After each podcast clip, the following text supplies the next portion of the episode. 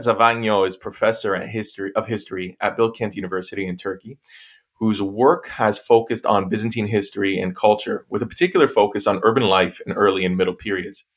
He's the author of Cities and Transitions, Urbanism in Byzantium between late antiquity and the early, early ages, Middle Ages, Cyprus between late antiquity and the early Middle Ages, an island in transition, and most recently, the Byzantine city from Heraclius to the 4th century, urban life after antiquity.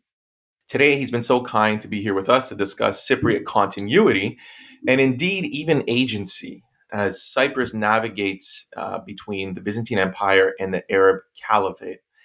Luca, uh, welcome to the podcast. Thank you, Andreas. It's nice to be here, and thank you for having me. Thank you for the invitation. Oh, you're very welcome. So, your work is fascinating as it challenges the dominant um, narrative for the period. So, bear with me while I read an excerpt from a website that I found.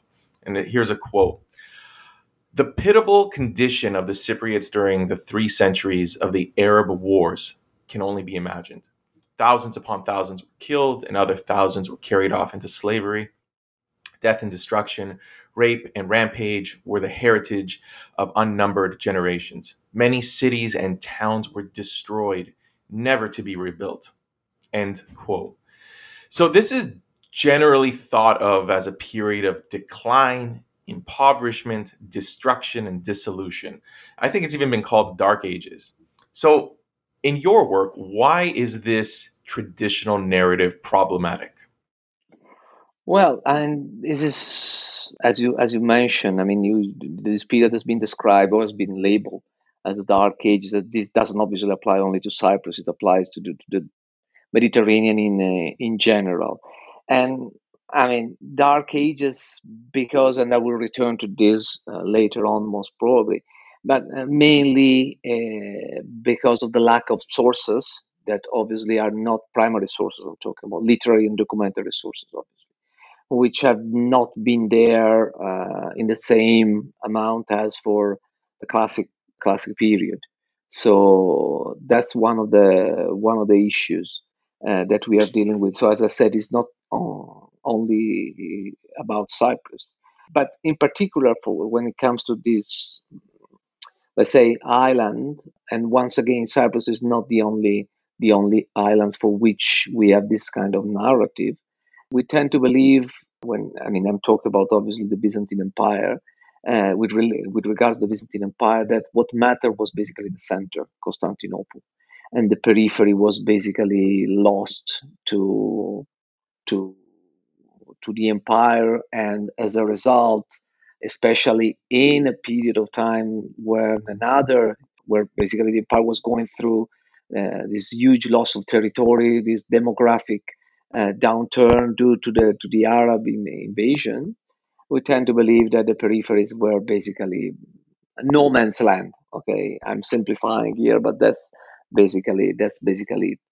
And that's in a sense the reason why this traditional narrative has been has been uh, proposed or has been followed. Now, it's true that, or one should admit that uh, for other regions of the empire, I mean, archaeology has shed a lot of li- new light, uh, and I'm, I mean, I'm using these two words, the verb and shedding. I mean, this shedding light on purpose uh, archaeology and uh, I mean material culture have shed new light on this period, which allow us, in a sense, to revise and reassess conclusions that have been taken for granted for too long.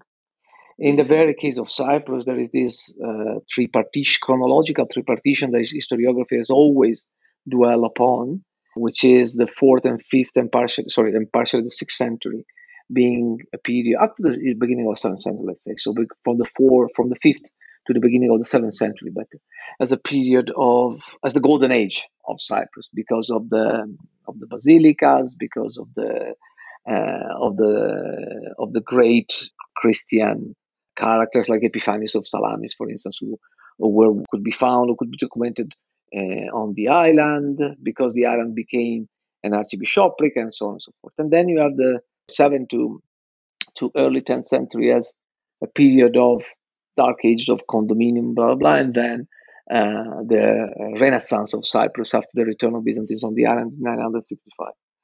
Uh, allowed us basically to say that this is not true and that this narrative of a catastrophe brought about by the, by the Arabs, which in a sense is, is the uh, conti- a continuation, a kind of brainchild of the Pirennian divide.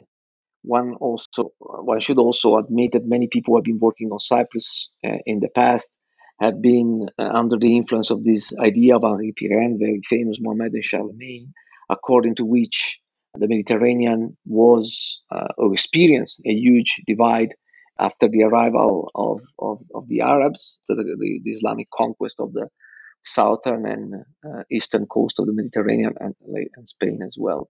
So there was this huge divide, and basically the the islands were in the in the middle of this divide, as I was saying before, no man's land. Okay, nothing going on, nothing going on there. Well, recently, as I said, archaeology, material culture, uh, the, the, the ability to single out material indicators for the period, 7 to 10th century, has allowed us to see that all this idea is of this Pirennian divide, of these uh, uh, two sides of the Mediterranean were not talking to each other was not basically true. And so this reassessment of the entire period has allowed us to redefine or rediscuss. I'm not saying that this period is not problematic, to quote what you were saying, but it's a problematic in a different way. So that quotation that you basically that quote that you mentioned before is not it is not true. Is basically doesn't mirror the reality on the ground uh, in the period I'm working uh, I'm working on.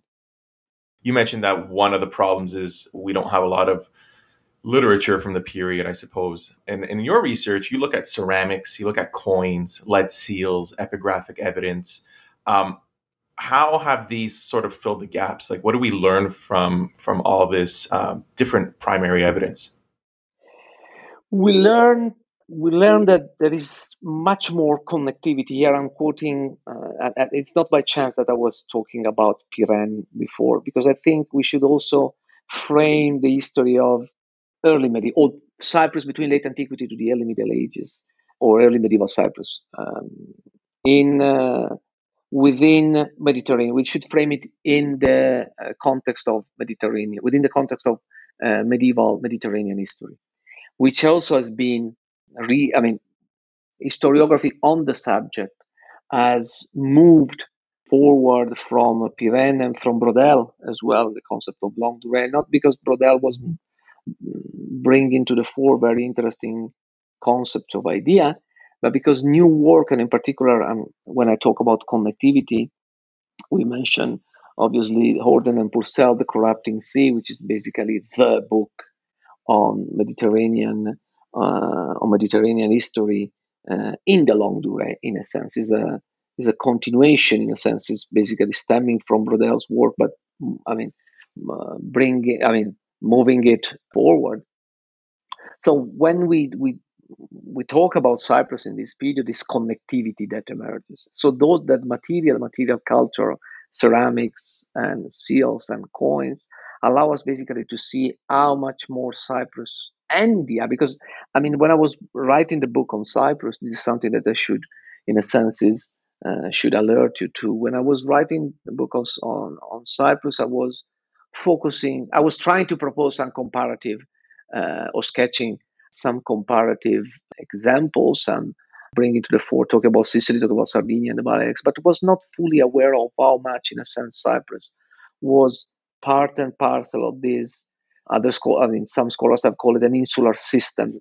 Even here is maybe too much, but a group. I mean, a, what has been recently redef- uh, redefined or relabeled as a Byzantine uh, kine or koine, depending on you pronounce it. So in a sense, you have this area of the empire which are definitely not no man's land, but they are the bearer or um, the area in which there is a connectivity between two network system or two exchange system, which was the which is the the caliphal one and the Byzantine one, in particular in the eastern and central Mediterranean.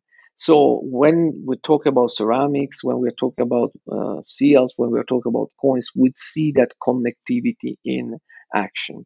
Here, when I said connectivity, you shouldn't, uh, I mean, fall into the trap of think, ah, well, everything is great, everything is fantastic, everything is connected, therefore everything is good.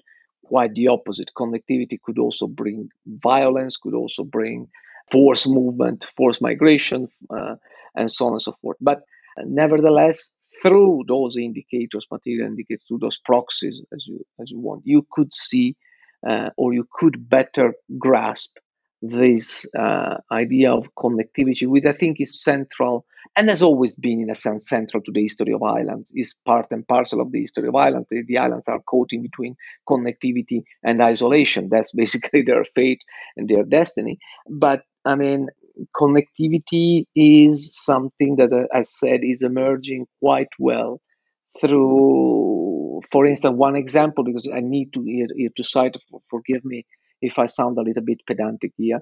Uh, there is this, this example recently, this amphora, this type of amphora called globular amphora, globular because they they are, I mean, a peculiar shape. Okay, they are not that big. They're 25, 30 liters, but you, you could find them in many uh, areas of traveling across across the um, across this coastal and insular outpost of the empire. So this is one of the things that show us how much islands were connected within the Byzantine Empire. And if you look very carefully, you also found you also find uh, archaeology gave you the opportunity to find Islamic wares uh, of different uh, different kinds which travel to islands like Cyprus or Arab Byzantine coins, even better in this very case, which or Islamic coins which travel to Cyprus. So you see this connectivity in action, or I mean, it's more visible than from uh, from literary and documentary sources, which are basically silent on on this, and they don't talk too much about that because they, as I was saying before, for the Byzantine from the Byzantine point of view, they have been written in Constantinople and for Constantinople. So that's one of the things that uh, our material culture and archaeology allow you to do: move away from Constantinople, move away from the center, and get into the so-called periphery, even if this model center periphery doesn't work uh, or right, doesn't believe right. it works that much. So um, I'm a huge fan of talking about political events. I think it gives a little bit of context, especially for listeners who might not have a background in this period. So if you don't mind, um, I wanted to mm-hmm. ask a couple questions just to give us some context. Sure. So the former administrative capital in the Roman period is Paphos, and at this some time in this in this uh, period, it's relocated to Constantia, which is which was once uh, Salamis in the east. Um, when exactly and why does this uh, relocation happen? Uh, for the audience, Paphos is located on the southwesternmost coast of the island. Salamis is located on the easternmost, uh, sorry, on the eastern coast of the islands, 200 kilometers away from the coast. This happened in the mid of the fourth century. Big, a huge earthquake shattered the island in the middle of the fourth century. We don't know exactly if it was only one or two. So the the emperor, the Roman emperor uh, Constantius II, decided to rebuild to new uh, Salamis. Uh, not that Paphos was not also a focus of of, um, of uh, restoration, but uh, became the center of attention. And that's why Salamis is also named Constantia, because it's named Constantia after the emperor who decided to as an act of evergetism, that's the way it's called, it, to basically sponsor a huge rebuilding, a huge, building spade uh, on the island. So that's what basically uh, when the capital was transferred. But I mean, Salamis, sir, I mean, later on, the period that I'm I'm, uh, I'm talking about, served also the the, the the, the purpose, the political. I mean, the, the the empire went through political, military, administrative reshuffling, in a sense. We are talking about from the fourth to the early seventh century. Uh, over those centuries, Cyprus and as a province and the empire itself, uh, Cyprus as part of the empire, but went through a huge uh, reorientation in a sense. Once again, material culture is very important because we had a lot of uh, amphora of a peculiar type called a late Roman one, which basically telling us there is a lot of supply basically traveling from Cyprus, from the region I mentioned, because Cyprus is very fertile. I mean, I'm sure your audience is familiar with the with the geography of the island. That's the reason why Justinian decided to use Cyprus as one of the places to supply his troops located on the uh, on the river on the river Danube. So you have this kind of to sum up. Sorry, to sum up, you have this kind of re- reorientation, reorganization of the empire after the, the, the, the late fourth century, on which touched upon Justinian uh, and which involved also Cyprus. So the the Arab governor of Syria at this point, uh, Muawiyah, uh, stages a naval raid against Cyprus in the seventh century, in the mid seventh century. What precipitates this event, and what why was Muawiyah so adamant in attacking Cyprus? Um, what what what did he think he was going to get out of it? Yeah, I mean the very fact that Justinian, I mean, you know, the, the, the big effort that Justinian took in making the empire great again to reconquer uh, provinces which were long lost uh, to the to the empire.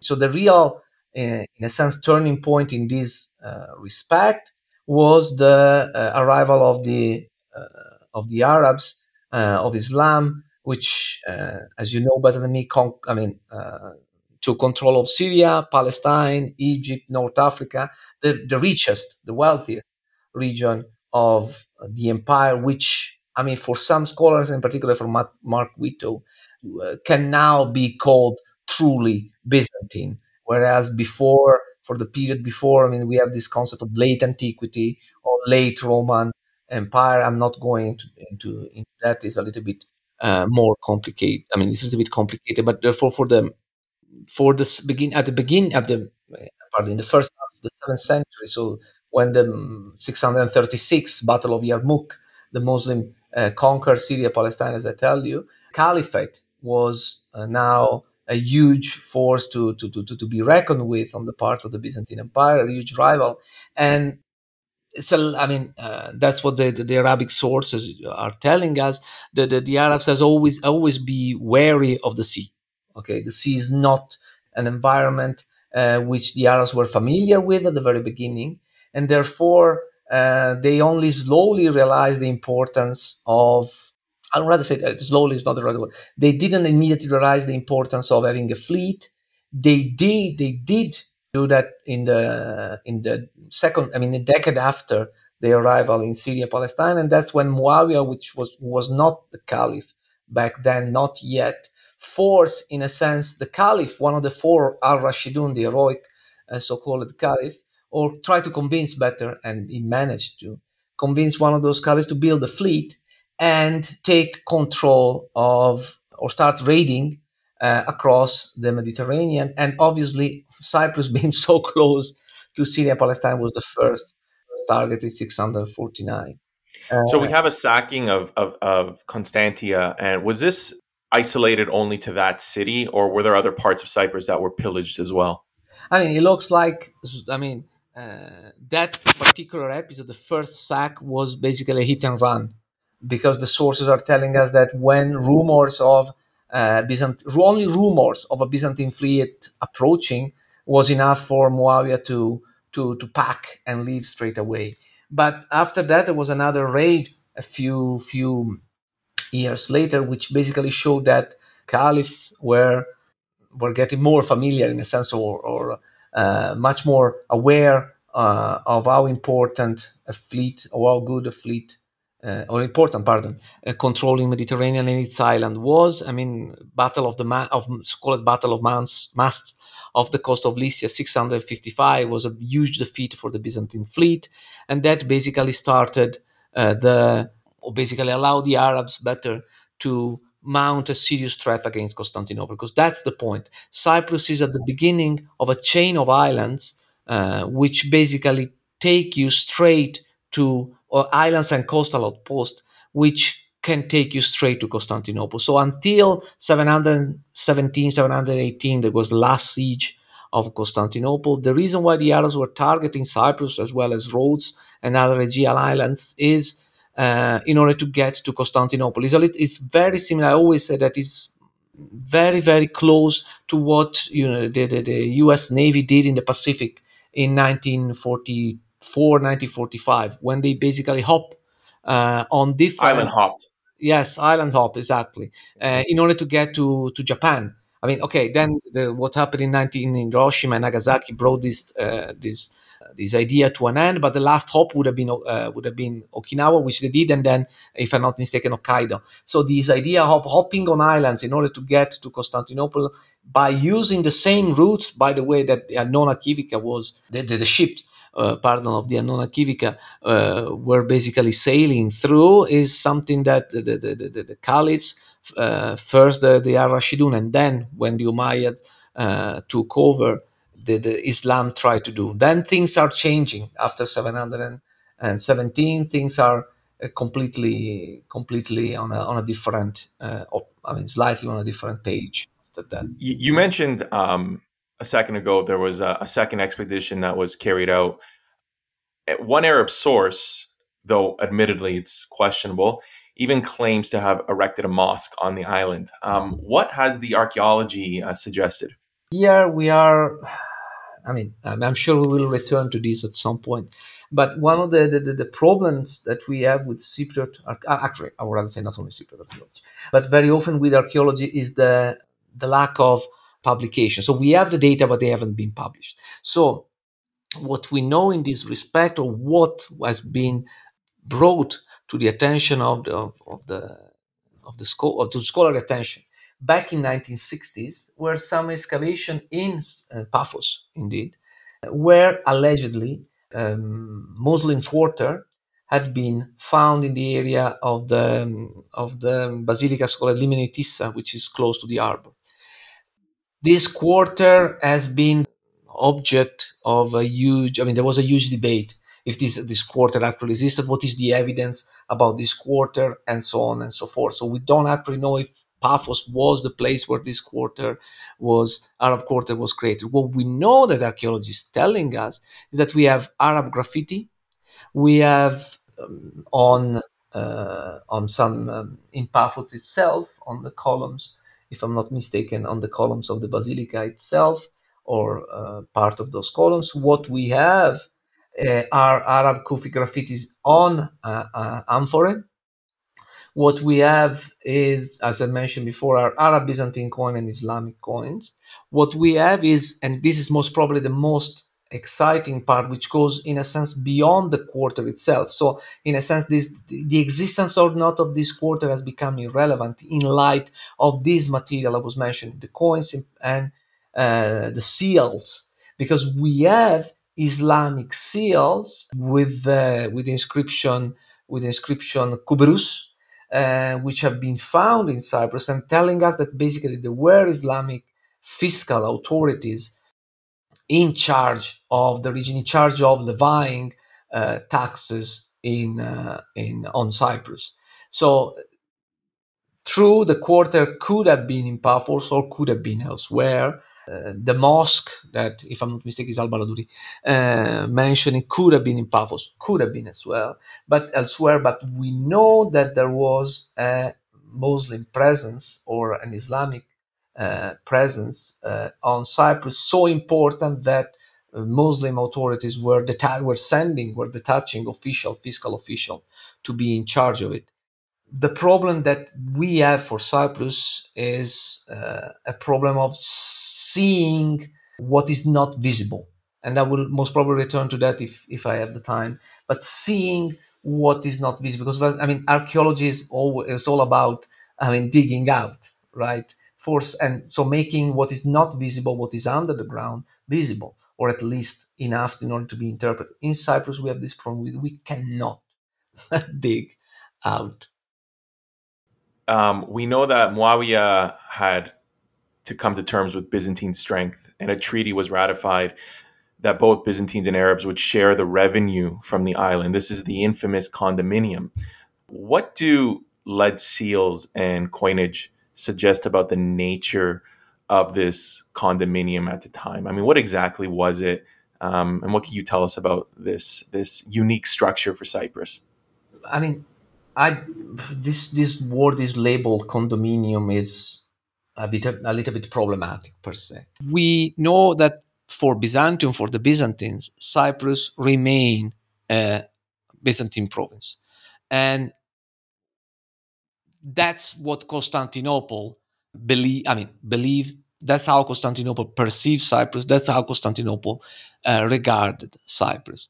But it's also true that Cyprus, on on a par with other islands or large islands of the empire, better uh, with the exception of Sicily, has never uh, be made a theme. Now, uh, what is the, what is the theme? I mean, the, in the from the second half of the seventh century on, Byzantium once again in face uh, vis-a-vis the, the Arab invasions, which severed the, the, the regions I was mentioning before from uh, from uh, from uh, Constantinople.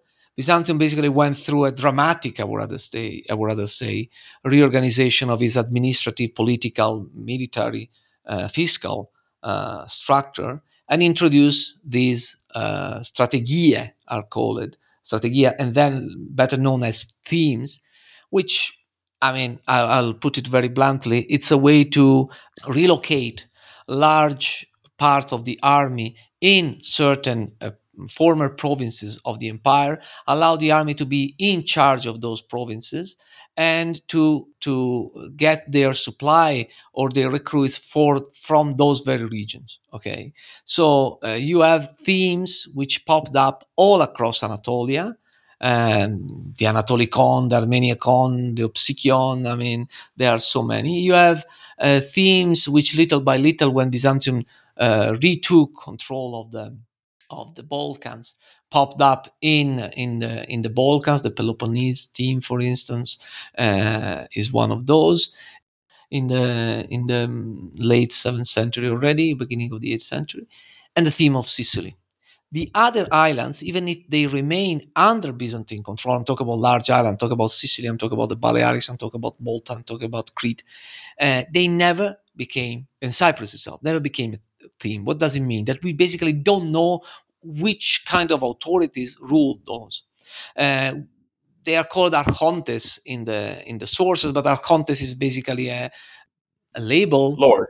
Yes, a label or a nom de plume in a sense, or whatever you want to call, which means basically means anything and nothing. There were other areas of the empire, for instance, which were under the rules of duchies or dukes, pardon, they became duchies examples Amalfi, the Upper Adriatic, Venice, uh, Venice developed, the Duke developed into the Doge later on, Naples as well uh, was another ducate. Um, so, what I mean, yes, it was a Byzantine province, but was not uh, on a par with the thematic provinces. True that there was also a province called the, the, the Carabisiani first and the Chibi later, which was basically a theme, which was basically in charge of which was basically the fleet, the Byzantine fleet. Okay, but even that was not the only fleet. We had a fleet in Sicily and a fleet of the, this Kibirreoti themes, which was basically based in Ant- uh, Antalya, so southern southern uh, Anatolia. So one thing is how Byzantine perceived, saw, and try in a sense to uh, through the sources to uh, make people make clear that uh, Cyprus was, and a completely different story is the reality on the ground. So what what we don't know, uh, in a sense, it what's going. Uh, what was going on in practical terms. We have seals of Archbishop of Cyprus, so we know that the Church of Cyprus was really important on the island. We have seals of these archontes. We have seals of all Islamic authorities as well, and we have uh, Islamic seals. So that's why in my book I came up with this, or I try to use this this model, uh, analytical model called the middle ground, which is not simply uh, a, I mean, a model which advocates for an area in between, but is also a model which can, which uh, brings to the forth the existence of a space. And so it's also a way to explain spatiality in a sense, or could uh, accommodate spatial uh, inferences. So in a, in a nutshell, you have an area in which two forces are which two forces are wrestling or try to wrestle from one another at some point they realize that they cannot do that it's basically a losing battle for both and so they decided to leave it there They they know that they cannot exert full control on the area. They try their best, but they can't without wreaking havoc and without destroying everything. Therefore, they leave it as it is. Okay, so this is the idea of the middle ground, which I think works really well not only for Cyprus but even for other islands which are sort of in in between and it's not by chance that the arab sources de facto recognize this situation for Cyprus and only for one other region in Mediterranean, the Balearics, which also boast archontes, Byzantine archontes, seals of Byzantine archontes, and they call it Dar al-Ahd, the area of the pact. I mean, which basically you have three three parts involved: the local people, the Byzantines, and uh, and the Muslims, which basically are there is this area which doesn't belong to anybody. It's the area of the, of the pact. It's not the Dar al Islam. Uh, is not the Dar al Harb, but it's the it's Dar al Ahd, which is the area of the of this pact in which, in a sense, you don't. It's not clear. It's very blurred, in a sense. Mm-hmm. this is this is really interesting because um, uh, I remember coming across a word in your work. I've, I've never heard of this before, and I'm, I'm, I'm mispronouncing it for sure. The Fangumis. Yes. Um, these were the main actors in the construction of this middle ground that you talk about, and, and in fact, they were part of the imperial embassy. And this this I found interesting because in order to get to this middle ground, it suggests uh, a lot of agency amongst Cypriots. They were they were real they were they were I suppose, key negotiators in this. Can you can you elaborate a little bit on on who who these people were and how it contributes to the establishment of this middle ground? Yes, this is a very very good question because I mean we don't see agencies through the sources. We don't see it very often. Okay, and for Cyprus, this agency is it's only uh, acknowledged through the embassies which are quoted. Why? Because the sources, once again, Constantinopolitan sources are mentioning that the court uh, sends those embassies to the, uh, in this very case, the Abbasid, the Abbasid Caliphate to Baghdad.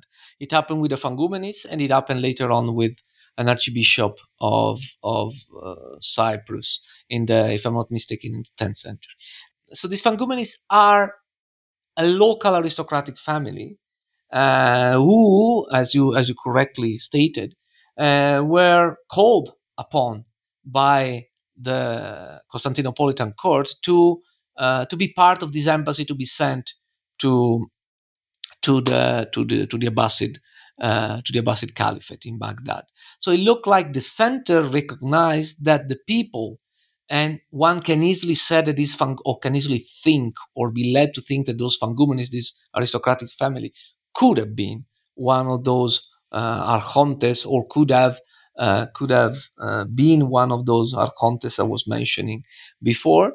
Well, anyway, the, the, the Constantinopolitan court seems to know to recognize, to acknowledge the fact that the local people uh, know how to navigate through the interstices of of these two uh, blocks, political blocks, uh, economic exchange networks, uh, as well, uh, and they know how to do it.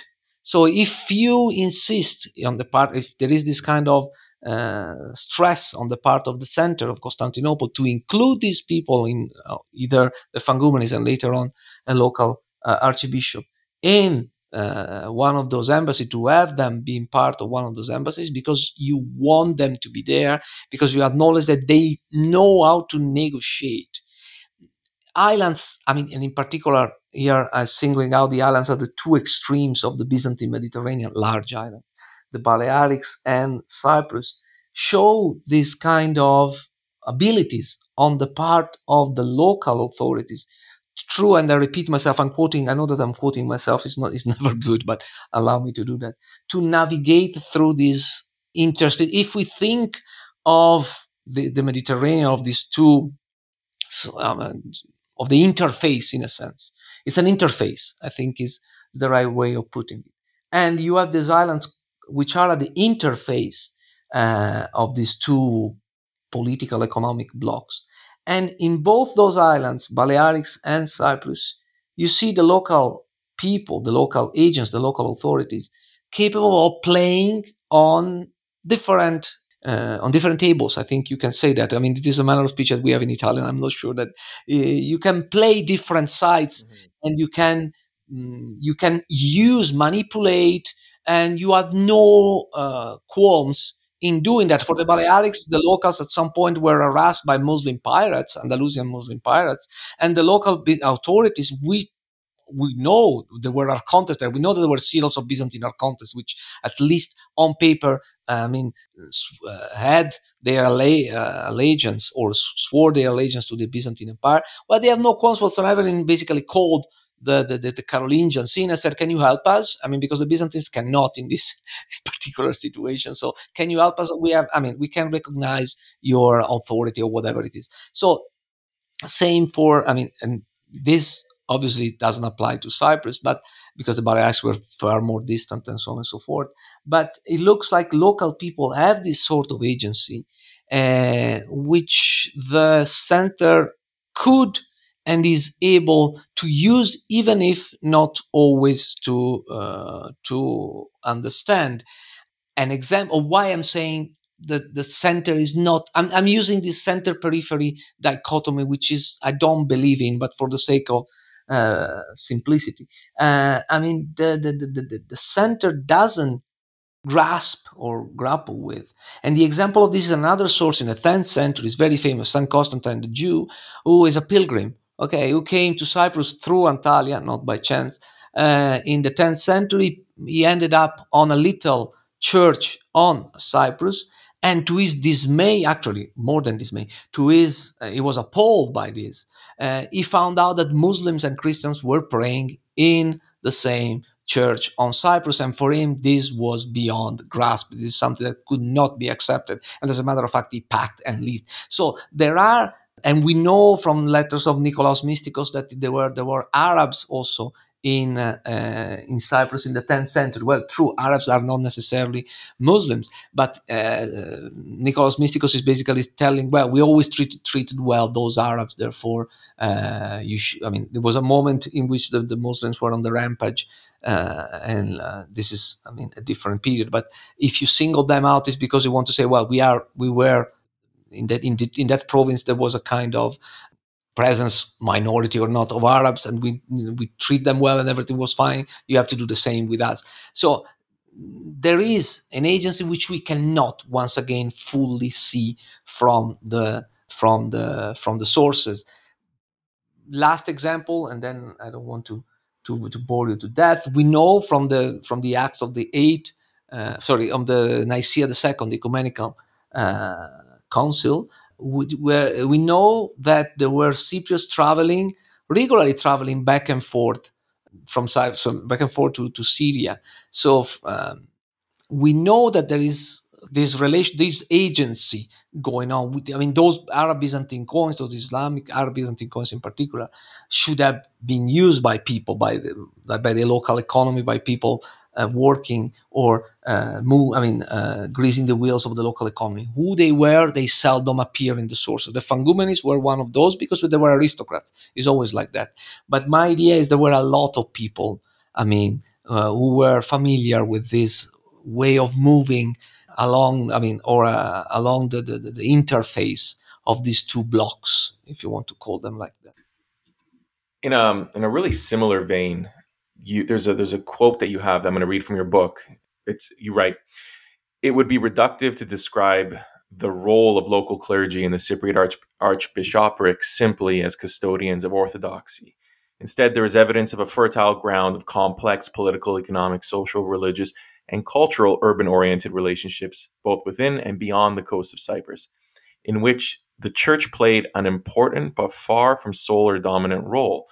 And you go on later to say they acted as real promoters of cross cultural exchange between the island and co terminus regions. What do you mean by that?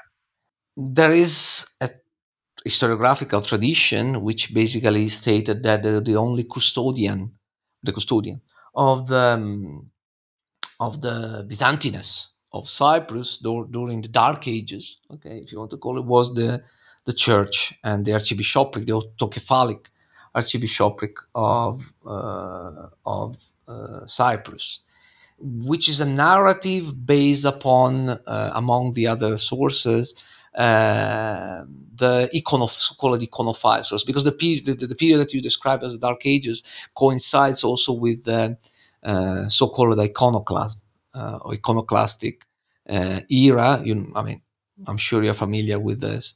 Uh, yeah. And therefore, yeah. we in the past historiography had paid too much attention, actually paid a lip service to those iconophile sources uh, which are the only, basically the only ones that we have for the period. Through, I mean, uh, and according to some of these sources, like for instance, the life of Saint Stephen the Younger, Cyprus was a bastion of the iconophilia. In a moment of uh, in a period of time in which basically the iconoclasts took over Constantinople B- Byzantine emperors were iconoclast well Cyprus is a place where iconophiles could it's a this periphery is distant one, once again. I mean you play with this idea of isolation and connectivity of islands. In this very case islands or like, like Cyprus are supposed to be isolated and far away from Constantinople which we know was not the case uh, because people regularly travel to Cyprus. I mean, across this, I mean, along during this period of time. So there is this idea that Cyprus was this kind of bastion of uh, iconophilia. The best, I mean, recently, 2000, the year 2010, actually, John Haldon and Leslie Brubaker had produced these two uh, seminal volumes on uh, Byzantium in the iconoclastic era, which basically have prove that those sources are fictional, in particular the life of St. Stephen the Younger. So paying lip service to those sources is not the right thing to do. So believing that Cyprus was a bastion of the iconophilia is not the right thing to do. It's true that the, the, the, the Archbishopric of, uh, of Cyprus was a huge uh, social, economic, political force, and that is also true that one of the, as I was mentioning before, one of the uh, Archbishop of Cyprus, was part of uh, an embassy sent to the caliphate in the 10th uh, in the 10th uh, century. And therefore that's what I, what I meant when I was saying that there is this kind of cross-cultural exchange. It's also true that when the, the, the Holy Sepulchre the Church of the Holy Sepulchre uh, was needed to be restored from Cyprus there were I mean the Archbishop sent Cedar's Cedar trunk to to help the church being being restored. So there is a role uh, on the part of the church. On the one hand, uh, keeping obviously Cyprus, uh, Cypriot urban centers alive. Uh, Salamis Constantia was remain the capital and rem- until I would rather say end of the 8th, beginning of the ninth century, and then remain the main religious center because of the uh, Basilica of St. Epiphanius, the relics of St. Epiphanius, because of the monastery of St. Barnabas, and so on and so forth. But you have also the church or monastic, this is a work done by Nicola, my good friend Nicholas Bakirtzis, the role of monasteries on the northern part of the island, which at some point became even more important to Byzantium uh, because of this proximity with southern Anatolian coast. And there is also, once again, within Cyprus, a reorientation. We wrote an article together. We call it uh, a, an island without a capital because, I mean, we strongly believe that at some point Byzantium was without a capital, and you have this kind of reorientation with of the, the, the, the settlement pattern in political and administrative terms to the north, with a huge role played by monasteries, monastic institution in uh, in the on the Kyrenia range. So, as I was saying, there is this. It would be too simple to to talk about the Archbishopric of Cyprus as simply a custodian of the orthodoxy of iconophilia, and that's the reason why Cyprus survived as a, as a Byzantine outpost until basically the, the, the, the sort of resistance until the Byzantine Empire could come back, could strike back in 960, in 965. That would be in a sense, as I say, a, a kind of uh, very, very simple and wouldn't pay good service to the role that the, the, the, the, Archbishop and the Church of Cyprus played, which was an important role, as documented, for instance, by seals as well, on uh, on different areas of the sorry, on different uh, yes areas, uh, political, as I was saying, religious, economic, social, of of uh, of Cyprus. So we shouldn't fall into the trap of believing into the sources, which are not, which are fictional. We shouldn't believe into this kind of redu- reduct, reducive, I think, explanation. Very, very uh, minimal, minimalistic, if you want, uh, which uh, according to which the Archbishop of Cyprus was simply the only institution which could keep the Byzantine light alive in uh, in Cyprus, and we should rather think of uh, the Archbishop of Cyprus as one of those actors which played a role in creating the middle ground, in a sense. Right. Now, you actually you actually talk a lot about the the vitality of urban centers or, or of an urban center in, uh, in Cyprus. Um, how how was this vitality expressed? And, and, and maybe you can speak a little bit about uh, the archaeological record in the in this period, especially in these urban centers. Yeah, I mean, this is it goes back to the to the quotation to the the, the, the, the quote that you you had at the beginning of the of this conversation. I mean, it's part of this picture that has been painted of Cyprus as engulfed in a dark age, another uh, piece of this jigsaw, in a sense, uh, negative jigsaw. Urban centers, in a sense, disappear.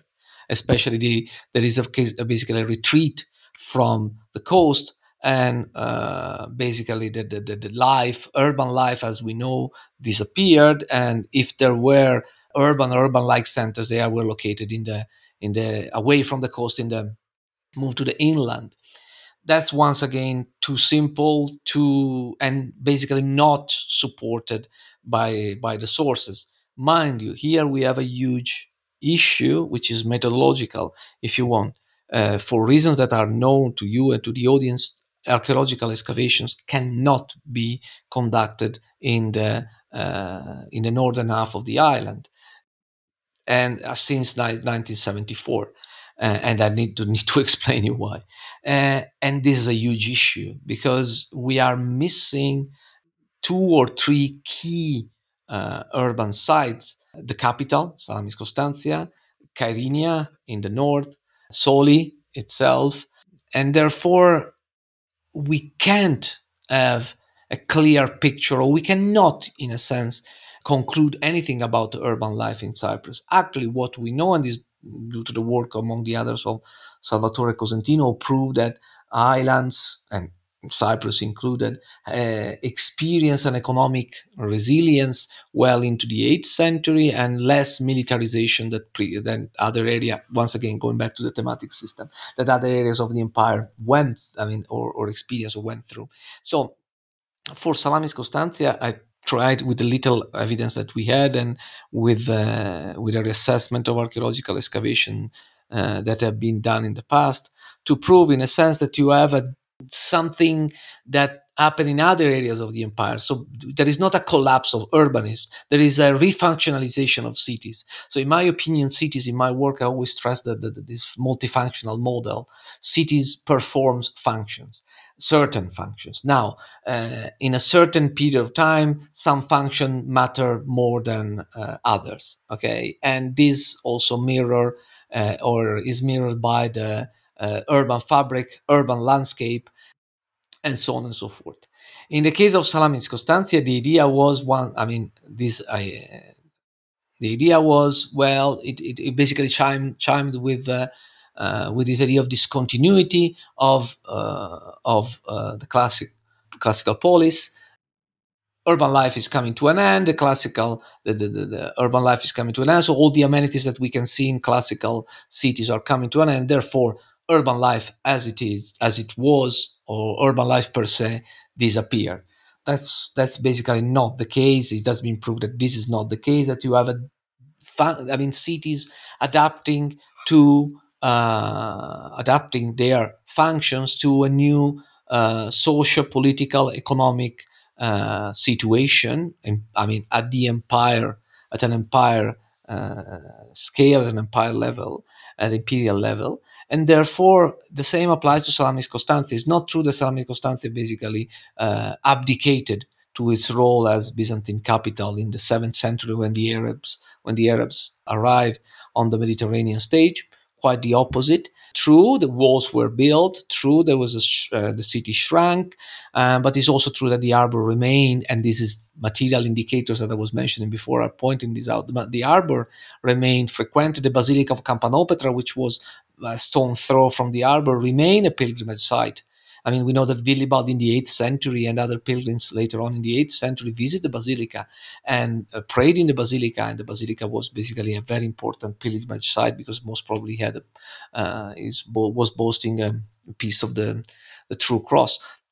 It does, and the very fact that you build uh, walls to protect a certain area to also exalt uh, a certain area of the city does not mean that the rest of the urban space was in uh, completely deserted.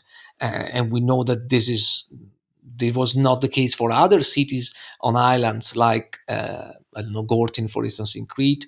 That different models of urbanism uh, were implemented in, for instance, in Sicily. I mean, at that cities, substantial cities like, for instance, in, in Sicily, like Syracuse, coexisted with more castral like settlements like for instance enna so the same applied to, to, to cyprus salami constantia did not disappear and then we suspect other cities did not disappear and that is the, the for Salamis Constantia, the agency uh, once again of the archbishop was central, obviously to this.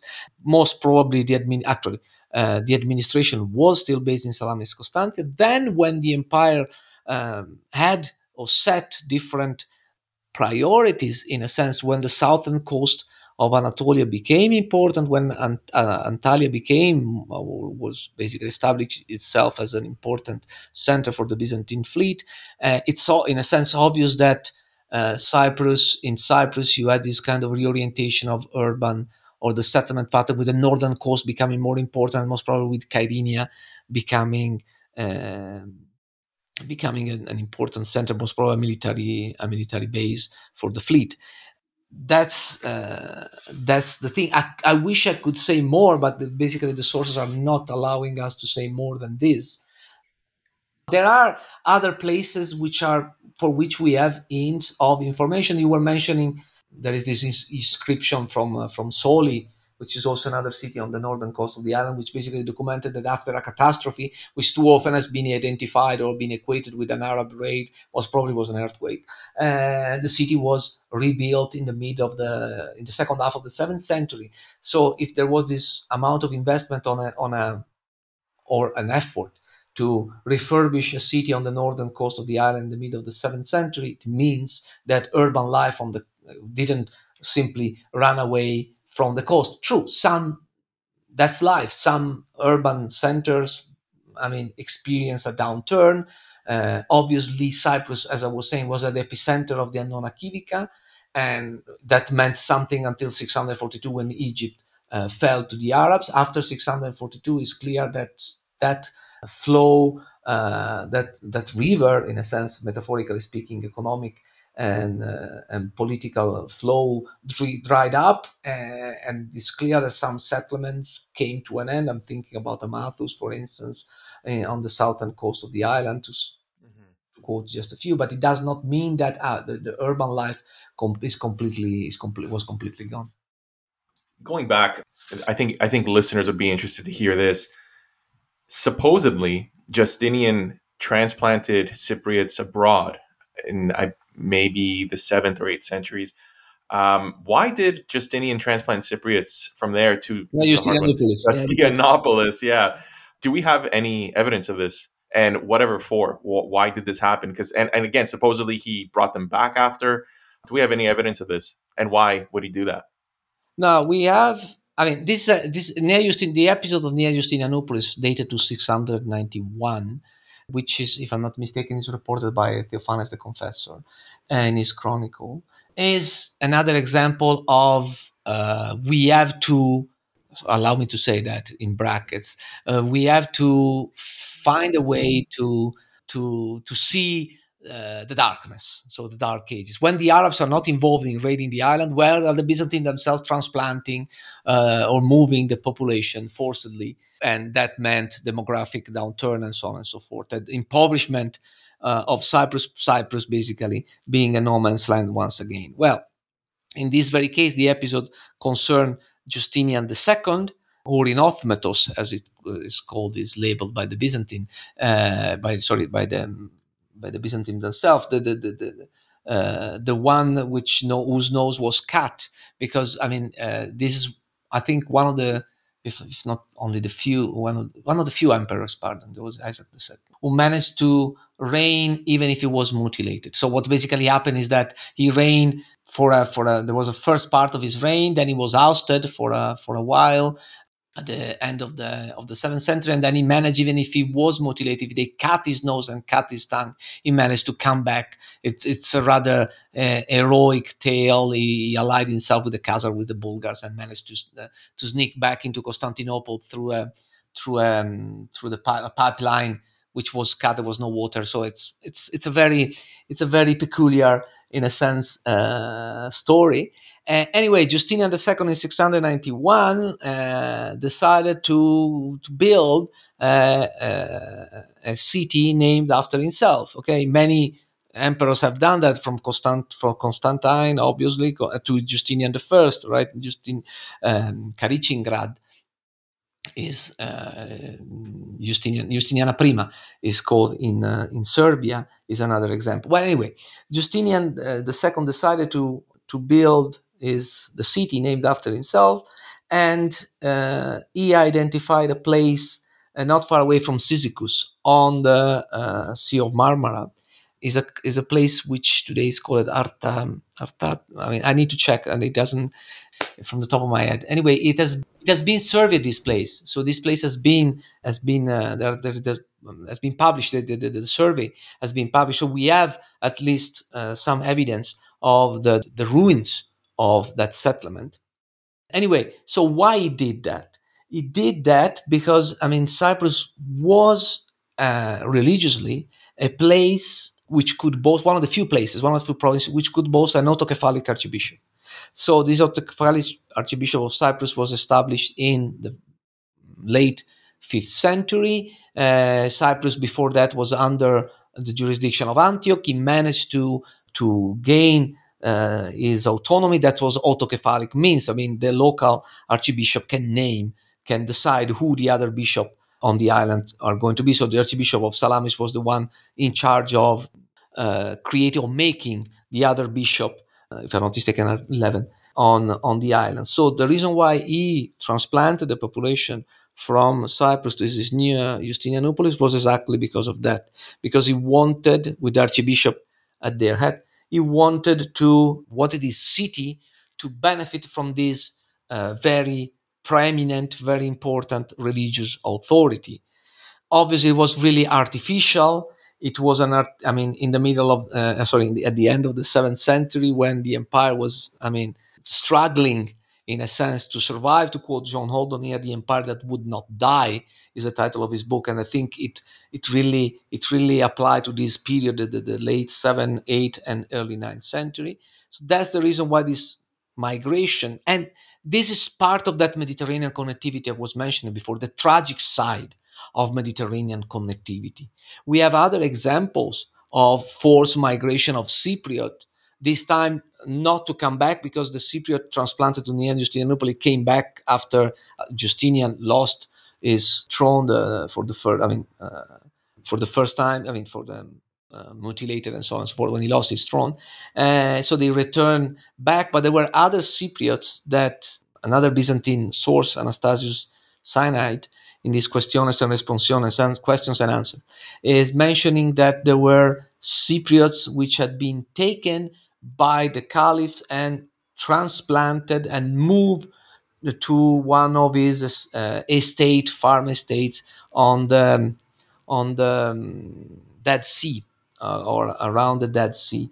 So we have this migration force, mobile, in a sense, force migration, transplantation of population. This is part of the, the tragic part of connectivity, but does not mean that the size, the extent, the the length uh, in terms of chronology of this transplantation are catastrophic to the uh, too often we tend to believe that these events are wreaking havoc for good on an on a region or on a province. There are events which are so. An example was the earthquake, for instance, before, which basically forced the change or the orientation or played along, if you want, which was, was already most probably already planned or for that period. But I mean, it does not mean that, as I was saying before, uh, after this transplantation, after this, Cyprus was turned into a no man's land, or for what is worth, other regions of the empire were turned into into into a no man's uh, no man's land. Hmm. How and how and when was Cyprus eventually reconquered? I mean, uh, i.e., back into the Byzantine fold. And and this next question is it might it might be beyond your scope, it might be outside your expertise, but when Cyprus was quote unquote brought back into official Byzantium. Had things changed? Were there were there noticeable changes, um, for example, in language or religious practice, or was there generally continuity? Good answer we, we do we do not know. I mean, uh, Cyprus came back in 965 to the to the empire. That was uh, famous Byzantine expedition, uh, Theodore Rapsomatis, if I'm not mistaken, taking the island in a sense into Byzantine full control, which is a, if you think about it, it's it's it's a contradiction in terms because I mean it has never ceased officially to be a Byzantine prov- province, so therefore it is right, right. to to stress that that this kind of this kind of moment. But in terms of population and language, we simply do not know we do not know. The sources are not telling us. I mean this is something that this is more gut feelings or more the, the suspect that but uh, it's also true that that applies to the to the ottoman period later on. Pardon when cyprus became part of the ottoman empire 1571 i mean it looks like uh, cyprus and most probably is not the only place in the mediterranean but cyprus since we are talking about that uh, about the island is one of those in which which thrives and prosper in a sense, or which is uh, really sticking to the eye when it does not fully belong to. Uh, once again, the concept of middle ground fully belong to any power, because I mean, during the Roman period, during that is uh, the, the, Byzantine era 900 or post 965, during the, when the Ottoman conquered the island, Cyprus became just another province of the empire. There is nothing special about Cyprus during the Pax Romana.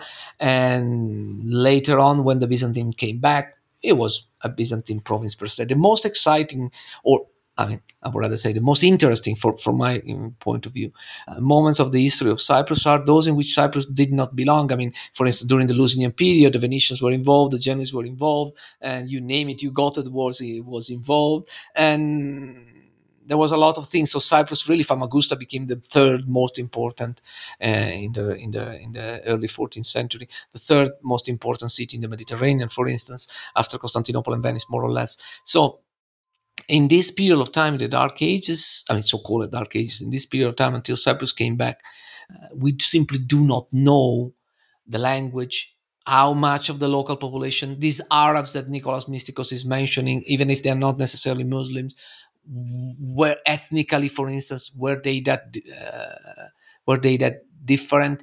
I mean, we know at going back to those, mer- I mean, to those sailors who traveled back and forth from uh, Gabala in Syria to Cyprus, but definitely they must have spoken Arabic. Otherwise, it make make not much sense to travel to travel back and forth uh, in order to to pursue whatever whatever they were doing. We know that there were, as I said, Kufic inscription on amphora, so there were amphora transported. We know there were amphora transported from Syria, Palestine, and so on and so forth. There were uh, Arab Islamic coins. So, in terms of language and ethnicity, is a big question mark. The sources are basically not telling us who lived in Cyprus, the size of the population, how many came back, how many left, how many stayed, and so on and so forth. Obviously, it's the the empire, the structure of the empire, or the, the, what's going on at the empire level that changed after 960, 65. There is this kind of bouncing back if you want, under Nikephoros Phokas, under Tzimiskes, under the Macedonian uh, dynasty, with Byzantium being uh, again a force. I would, call, I would say a regional, an Eastern Mediterranean force to be reckoned with in face of the disgregation of the Abbasid Caliphate.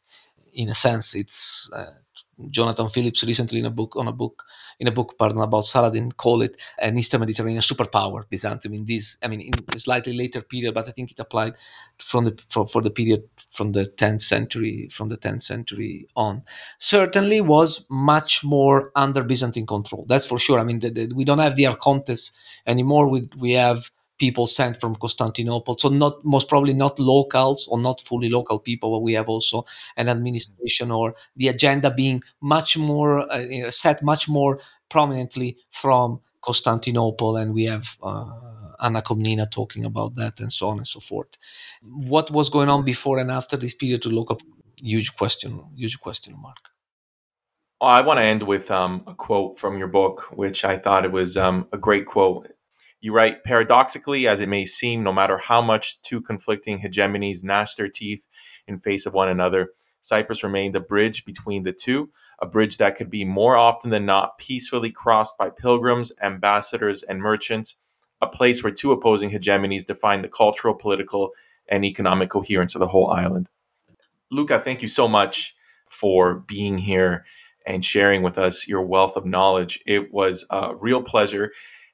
Thank you, Andreas. The pleasure was all mine. I mean, it's uh, as you were saying, Cyprus is per se an, a, a, beautiful island with exciting history, with as you were mentioning, uh, architectural art, uh, which is in a sense, as I said, as you were saying, too often uh, not fully acknowledged. and mm-hmm. it's been great to work on on and in and on the island uh, for seven years, and it, it and I'm, I'm glad that you that you found what I said, and I hope the audience the same.